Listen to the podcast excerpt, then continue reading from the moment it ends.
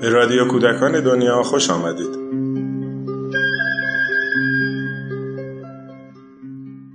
سلام. پیماننامه حقوق کودک مورد قبول ترین سند حقوق بشر در تاریخه.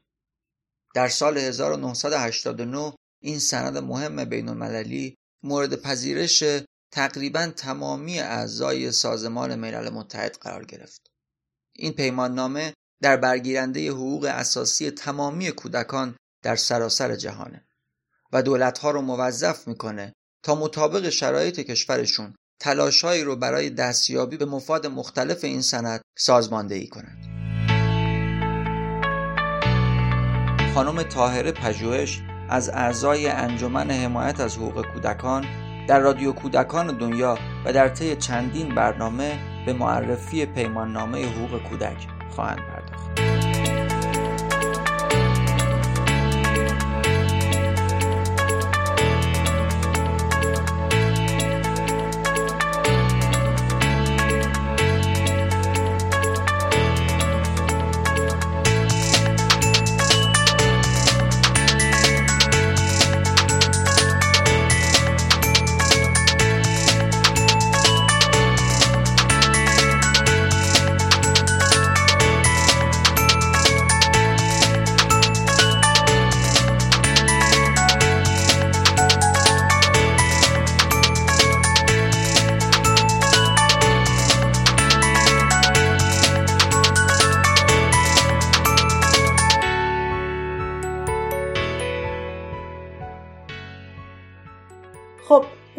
بخش می‌خوایم با پیماننامه حقوق کودک آشنا بشیم. می‌خوایم بدونیم پیماننامه حقوق کودک با چه هدفی و در چه زمانی شکل گرفته. می‌خوایم درباره پیشینه حقوق کودک بدونیم بدونیم که این پیماننامه پیشینش چی بوده. برای آشنایی با پیشینه حقوق کودک باید به تاریخ دوران کودکی برگردیم. همانطور که می‌دانید تا قرن 18 هم اقتصاد جهان مبتنی بر اقتصاد کشاورزی بود. و نیاز به کار یدی فرزندان بیشتری رو طلب می‌کرد خانواده هایی که فرزند بیشتر داشتند زمین بیشتری رو زیر کشت می بردن. از قرن 19 هم به بعد با توجه به تحولاتی که در جهان رخ داد تحولات علمی، تکنولوژیک و صنعتی دیگر نیازی به کار یدی نبود. در دوران مدرن بشر به مغزای آموزش دیده نیاز داشت. از قرن 19 هم مسئله کودکی و تعلیم و تربیت مطرح شد و کودکان از کودکانی خرج درار به کودکانی خرج تراش تبدیل شدن در دوران کشاورزی اونا خودشون هم یه چیزی تولید می‌کردن. در دوران مدرن و دوران صنعتی نیاز بود که یه بودجه برای آموزش پرورش و مدارس گذاشته بشه و این تو خانواده هم بود دیگه. تبدیل شدن به کودکان خرج تراش.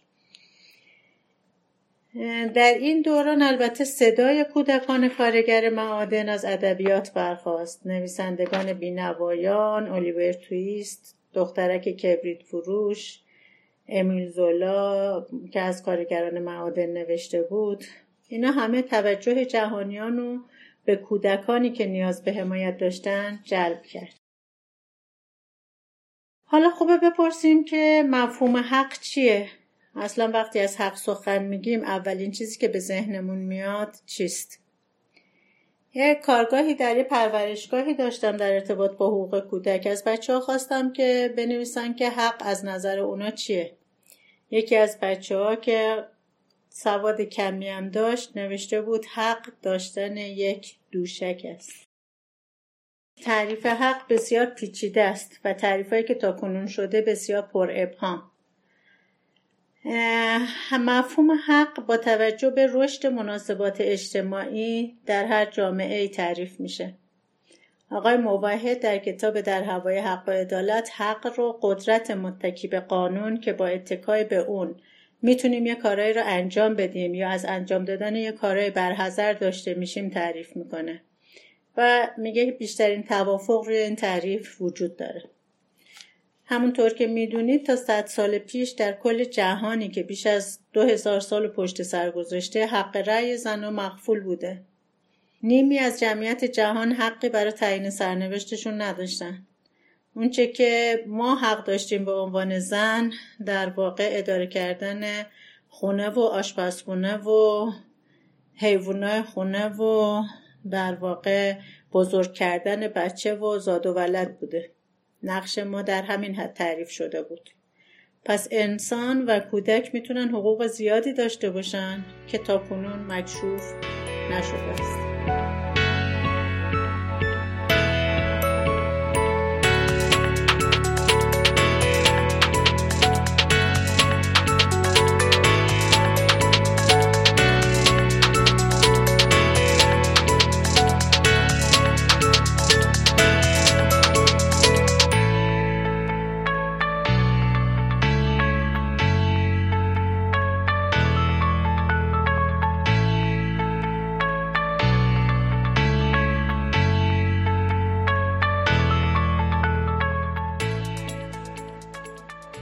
برمیگردیم به پیشینه پیماننامه حقوق کودک به دنبال همان فریادهایی که از ادبیات در حمایت از کودکان برخواست یه سازمان غیر دولتی در سال 1923 یه اعلامیه ده ای در حمایت از کودکان تدوین کرد که در سال 1924 در مجمع عمومی جامعه ملل به تصویب رسید. اون موقع هنوز سازمان ملل با این ترکیبی که الان هست وجود نداشته.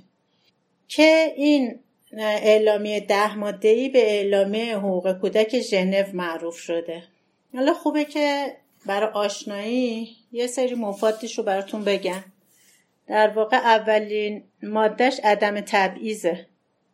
دومیش ضرورت برخورداری کودکان از حمایت ویژه و ایجاد امکانات لازم برای رشد استعدادهای بچه ها رشد جسمیشون، ذهنیشون، اخلاقی و اجتماعی. در محیطی آزاد و تأمین منافع کودکان که باید در اولویت باشه بالاترین اولویت جامعه باشه. شاید همین منافع عالی کودکان که یکی از مفاد پیمان نامه است همین ماده دو این اعلامیه ده ماده ای باشه. کودک از به تولد صاحب نام و ملیت گردد. این هم ضرورت داشتن هویته که در پیمان نامه داریم. بهرهمندی کودکان از امنیت اجتماعی تغذیه بهداشت مسکن که الان تحت عنوان حق بقا در جلسات بعد روش صحبت می‌کنیم. توجه خاص به کودکان معلول فضای محبت آمیز در خانواده بهرهمندی از آموزش اجباری بهرهمندی کودکان از حمایت و تسهیلات حمایت از کودکان در برابر استثمار حمایت از کودکان در مقابل قفلت و هر گونه تبعیض نژادی و مذهبی در این اعلامیه ده ماده دیده شده بود. بعد از اون اعلامیه ده ماده حالا این اعلامیه ده ماده ای ویژگی اصلی که داشت یعنی مشکل اصلی که داشت زمانت اجرایی نداشت. در واقع فقط برای این بود که جهانیان اینو بشنون و تلاش بکنن که این حقوق تو جامعه تبلیغ بکنن و به رسمیت بشناسن برای کودکان. ولی اینکه آیا زمانت اجرایی دارد یا ندارد حالا هرچند پیمان نامه هم خیلی زمانت اجرایی نداره ولی به عنوان قانون کشورها به رسمیت شناخته نشد. بعد از اون در اعلامیه حقوق بشر که در سال 1948 تدوین شد یعنی بشر میلیون ها انسان رو تو جنگ جهانی اول و جنگ جهانی دوم از دست داد. بعد یه اعلامیه حقوق بشر تدوین شد.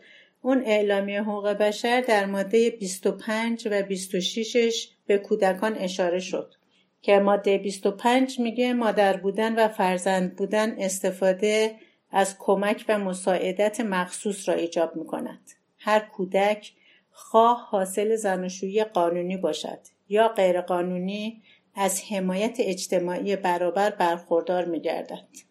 ماده 26 در ارتباط با تعلیم و تربیت صحبت می‌کنه و میگه تعلیم و تربیت حداقل در دوره ابتدایی باید رایگان باشه.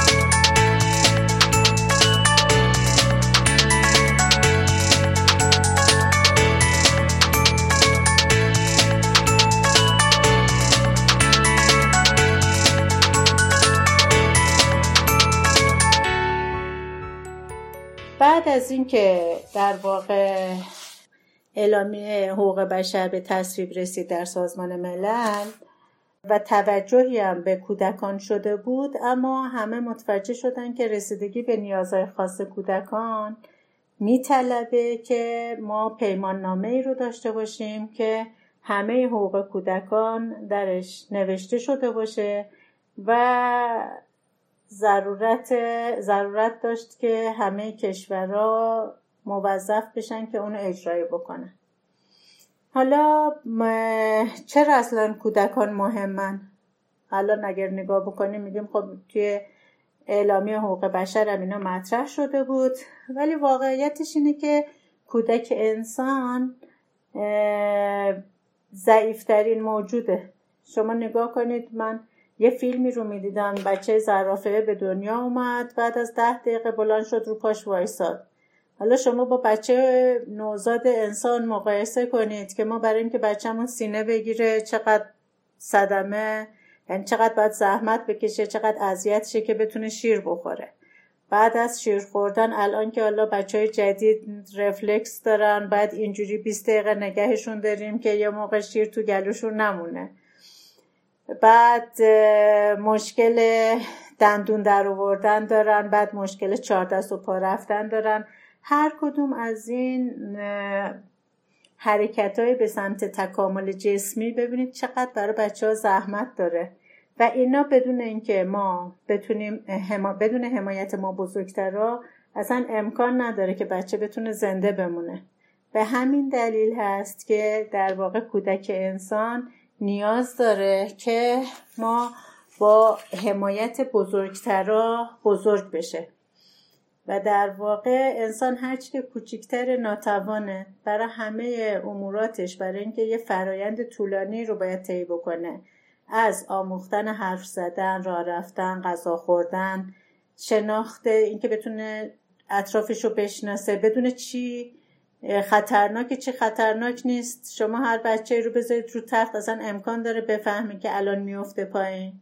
متوجه نمیشه. یعنی برای هر همین که زنده بمونه برای همه اموراتی که به حیاتش مربوطه نیاز هست که بزرگتر دخالت بکنن و ازش حمایت بکنن. به همین دلایل و اینکه به خواست خودش هم به دنیا نمیاد نیاز بود که در واقع پیمان نامه ای نوشته بشه که حقوق کودک رو در اون بنویسن و هم خود بچه ها رو با حقوقشون آشنا بکنن و البته که بزرگسالان جامعه موظفن که این حقوق رو رعایت بکنن این حقوق رو به بچه ها آموزش بدن و تعمین بکنن بر بزرگ شدن بچه ها. پس تا 1948 که دو تا ماده اعلامی جهانی حقوق بشر به کودکان اختصاص پیدا کرده بود این گذشت تا در سازمان ملل متحد در سال 1959 نخستین اعلامیه حقوق کودک تصویب شد که همون ده ماده بود که من مفادشم براتون خوندم. ولی امضا کنندگان موظف به اجرای تک تک اون بندا نبودن و زمانت اجرایی هم نداشت از طرف دولت لهستان سال 1978 پیشنویس پیماننامه حقوق کودک به کمیسیون حقوق بشر ارائه شد. توی سال 1979 اون سال و سال جهانی کودک از طرف سازمان ملل اعلام کردن و توجه جهانیان به کودک بیشتر جلب شد.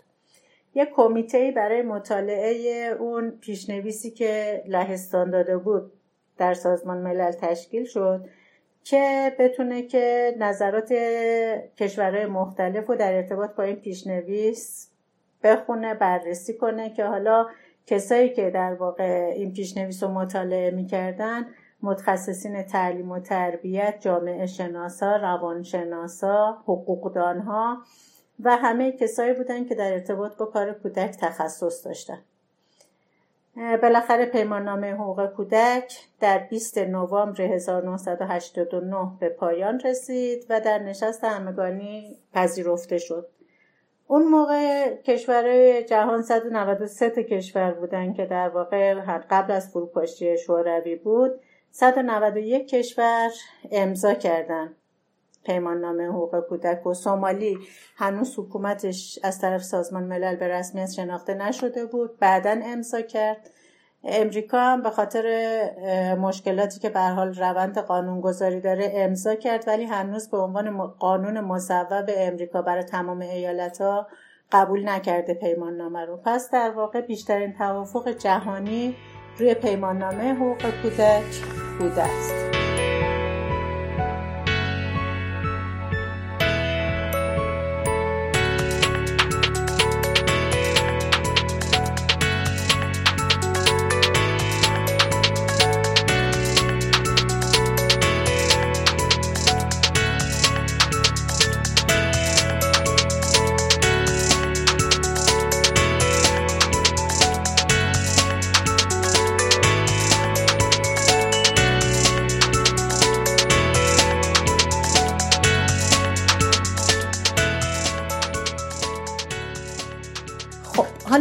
ببینیم که ساختار کلی پیماننامه چیه.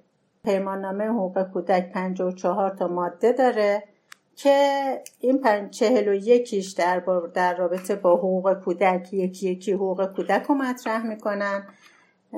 و بقیه ماده هاش به وظایف دولت ها ربط داره. اینکه مثلا ماده 42 میگه دولت ها موظفن که تبلیغ و ترویج پیمان نامه رو برای کودکان و بزرگسالان به شکل برابر توی کشور داشته باشن و تبلیغ بکنن اینو.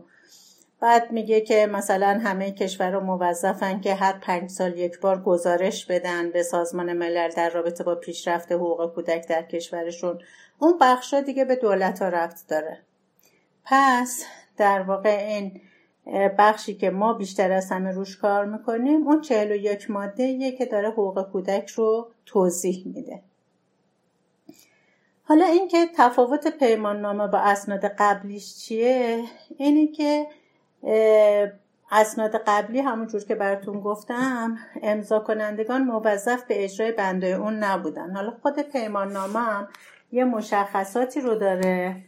که یکیش مثلا جهان شمول بودنه. یعنی اینکه پیمان نامه حقوق کودک شامل همه کودکان جهان هست. از اونی که توی اروپا و آمریکا زندگی می‌کنه تا اون بچه که توی آسیای جنوب شرقی زندگی می‌کنه. همه این بچه ها رو در بر می‌گیره.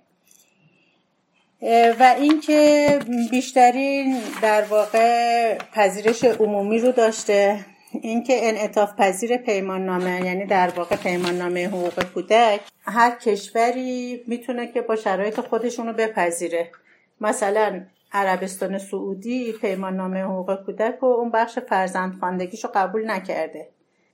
دولت جمهوری اسلامی ایران که در سال 73 پیمان نامه حقوق کودک رو تصویب کرده و به عنوان قانون در واقع توی مجلس شورای اسلامی تصویب شده با این شرط تصویب کرده که در واقع به شکل مشروط پذیرفته که این قوانین با قوانین داخلی کشور و قوانین و اسلام اون جاهایش که مطابقت نداره می‌تونه اونا رو اجرای نکنه. و از ویژگی های دیگه پیمان نامه جامع بودن پیمان نامه است. که در واقع همه جنبه های رشد کودک رو شامل میشه. رشد جسمی ذهنی عاطفی اجتماعی. کودک مورد بررسی قرار گرفته در پیمان نامه اینکه توجه داره به نهاد خانواده و اینکه در واقع در کل پیمان نامه اولویت با منافع کودکانه. و کشورهایی که در واقع پیمان نامه رو امضا کردن و مسبب کردن به عنوان قانون موظفن که هر پنج سال یک بار گزارش بدن از پیشرفت پیمان نامه در کشور خودشون. در کشور ما هم بعد از پذیرش پیمان نامه تغییراتی که اتفاق افتاده به حال ما نهاد حقوق کودک نداریم به اون شکل. ولی در دهه 90 در واقع ما یه مجمع عالی حقوق کودک در وزارت دادگستری داریم تا قبل از اون وزارت خارجه موظف بود گزارش را تنظیم کنه بده. الان در واقع به جای وزارت خارجه همین مجمع عالی حقوق کودک در دادگستری موظف است که گزارش را تدوین کنه بده. و بر اساس این گزارش ها خونده میشه بر اساس خانش این گزارش ها به کشورهای عضو تذکر میدن در رابطه با اجرای مفاد پیمان نامه حقوق کودک. یکی از ایرادهایی که به ما گرفتن در آخرین گزارشی که دادیم اینه که بودجه هایی که برای کودکان گذاشته میشه کمه. در رابطه با اعدام کودکان زیر 18 سال در واقع انتقاد کردن به گزارش ما. در ارتباط با حق آموزش که ما هم در قانون اساسی به رسمیت شناختیم و هم حق آموزش رایگان مثلا اون بخش مثبتشه. حالا در اجرای شدنش باز حرف که ولی اینکه همه می‌تونن که در ارتباط با حقوق کودک گزارش بدن. حالا هم می‌تونیم به سازمان ملل هم به این مجمع عالی حقوق کودک در واقع تنها نهادی است که فعلا از نظر قانونی ناظر هست بر اجرای پیمان نامه حقوق کودک. پس این در واقع سه بخشو که ما می‌خواستیم بدونیم که پیمان نامه حقوق کودک در چه شرایطی و در چه زمانی شکل گرفته. روش صحبت کردیم روی تفاوت پیمان نامه با اسناد قبلی صحبت کردیم روی ساختار کلی پیمان نامه هم صحبت کردیم و اینکه واکنش های کشورهای مختلف جهان به اون چی بوده. از جلسات بعد تلاش می‌کنیم که مفاد پیمان نامه رو یکی یکی روش صحبت بکنیم. امیدوارم که مفید واقع